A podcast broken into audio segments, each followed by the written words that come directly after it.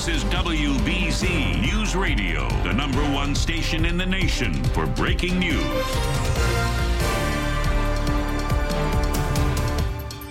We're at 76 degrees in Boston at 4 o'clock on your Tuesday afternoon. Great to have you with us. I'm Nicole Davis. Here is what's happening. An eventful morning on the south coast. A tornado touching down in Mattapoisett, just north of 195 and Route 6. National Weather Service confirming the tornado touchdown, but they're out there right now assessing the damage, trying to figure out just how strong the tornado was. We had a lot of flooding too from torrential rains this morning. Reports of a rescue near Assembly Row in Somerville, flooding at a courthouse in Woburn. Lots of flooding on major roadways like the Pike, 495 and 128. Parts of Lawrence and Tewksbury getting over five inches of rain on the Cape in Yarmouth, more than four and a half. National Weather Service meteorologist Bill Latham says we're not done yet. Looking like across southern New England, we're going to have a cold front that sweeps through the region today, and that's going to bring us scattered showers, kind of more hit and miss this afternoon. Um, there could be some thunderstorms that are strong that could bring gusty winds and potentially some heavy downpours. All this severe weather, of course, leaving a lot of damage through the state. Power outages, MEMA reporting more than 4,000 customers in the dark. Over at Logan, the worst of the weather has cleared out at this point, but still, FlightAware is reporting more than 350 delays and more than 30 cancellations. We'll have much more in the forecast coming up in about 90 seconds. Traffic and weather together. Meantime, at 401, Governor Healey today declaring a state of emergency. She's trying to get federal help with the state's emergency shelter system for migrants.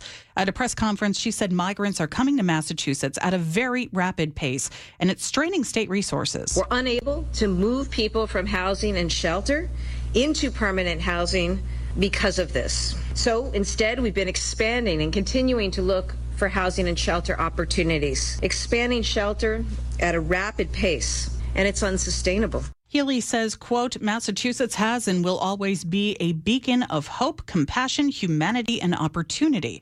She says she needs the help from the feds to fund new shelters, remove barriers to assistance. Right now, about 5,600 families are being housed in the emergency shelter system, about 80% more than this time one year ago. Former President Donald Trump in New Hampshire today making a campaign stop just days after he was in federal court held a rally today at the Windham High School to whip up support for his reelection campaign. Right now, according to new polling, Trump holds a lead over all other Republican contenders in the Granite State, including Florida Governor Ron DeSantis and former New Jersey Governor Chris Christie. And everybody's out there looking to get rich quick tonight. Mega Millions has a more than $1.5 billion jackpot up for grabs. Now, the odds, of course, are certainly small when it comes to winning, but here's a question Can you beef up your chances?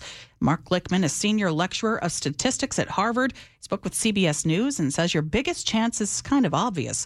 Buy a lot of tickets. What I like to explain to people, though, is that even though you cannot on a single drawing improve your chances, what you can do is invoke a strategy that actually increases your chance of not sharing the prize fund if you happen to win and multiple people also end up winning. And when you buy those tickets, he says, don't just play your favorite numbers over and over again. Make all of them quick picks or randoms. That being said, the odds of a win still against you and all of us. Those odds about 1 in 302 million. For the rest of the afternoon and evening, there is a chance you could see some pop up showers and storms, and we are watching many of those right now make their way through parts of the uh, North Shore, getting in toward the Plum Island region, getting into Newburyport and Amesbury. Another round of storms making their way too through the Merrimack Valley, a place where, again, we have had a lot of rain today. Definitely do not need that. We have a flood warning up actually for parts of the Shawsheen River in Wilmington and Andover. Some more heavy downpours too in places like Taunton on the south coast and parts of the South Shore. Scituate and Cohasset and Hull. Later on tonight, all this will finally start to calm down and the humidity will break a little bit as well. We've got a low near 68. For tomorrow, partly to mostly sunny, breezy, warm, not as humid. A great day to be outside, a high near 85. Clear skies tomorrow night, low near 68. More showers and storms on Thursday with a high just about 85. Right now, temperatures around the region 82 in Sudbury, 79 in uh, Derry, New Hampshire. Right now, 81 in Providence and in Boston, 406. Partly cloudy, and we're at 75 degrees. Officials in Nahant are warning you to be extra careful if you want to go for a dip. Sharks in the water.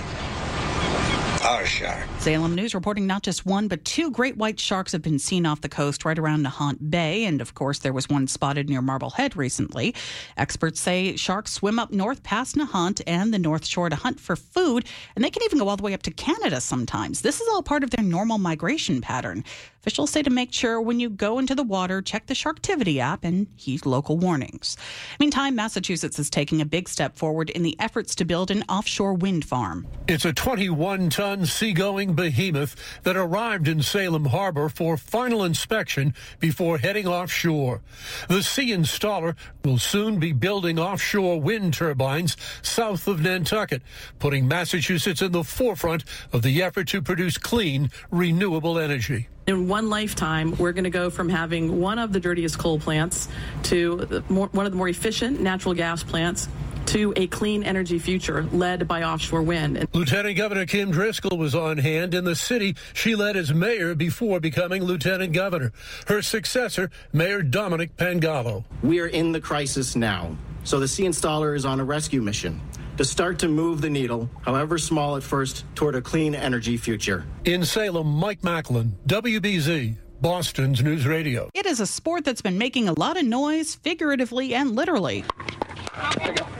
Today is National Pickleball Day, a paddle game that has swept the country. People of all ages embracing this sport that, if you're not familiar, is kind of like a mix of badminton, ping pong, and tennis all in one.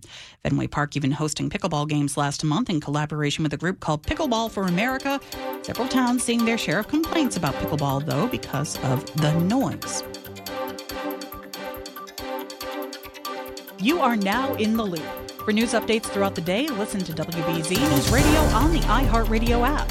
I'm Nicole Davis, WBZ Boston's News Radio.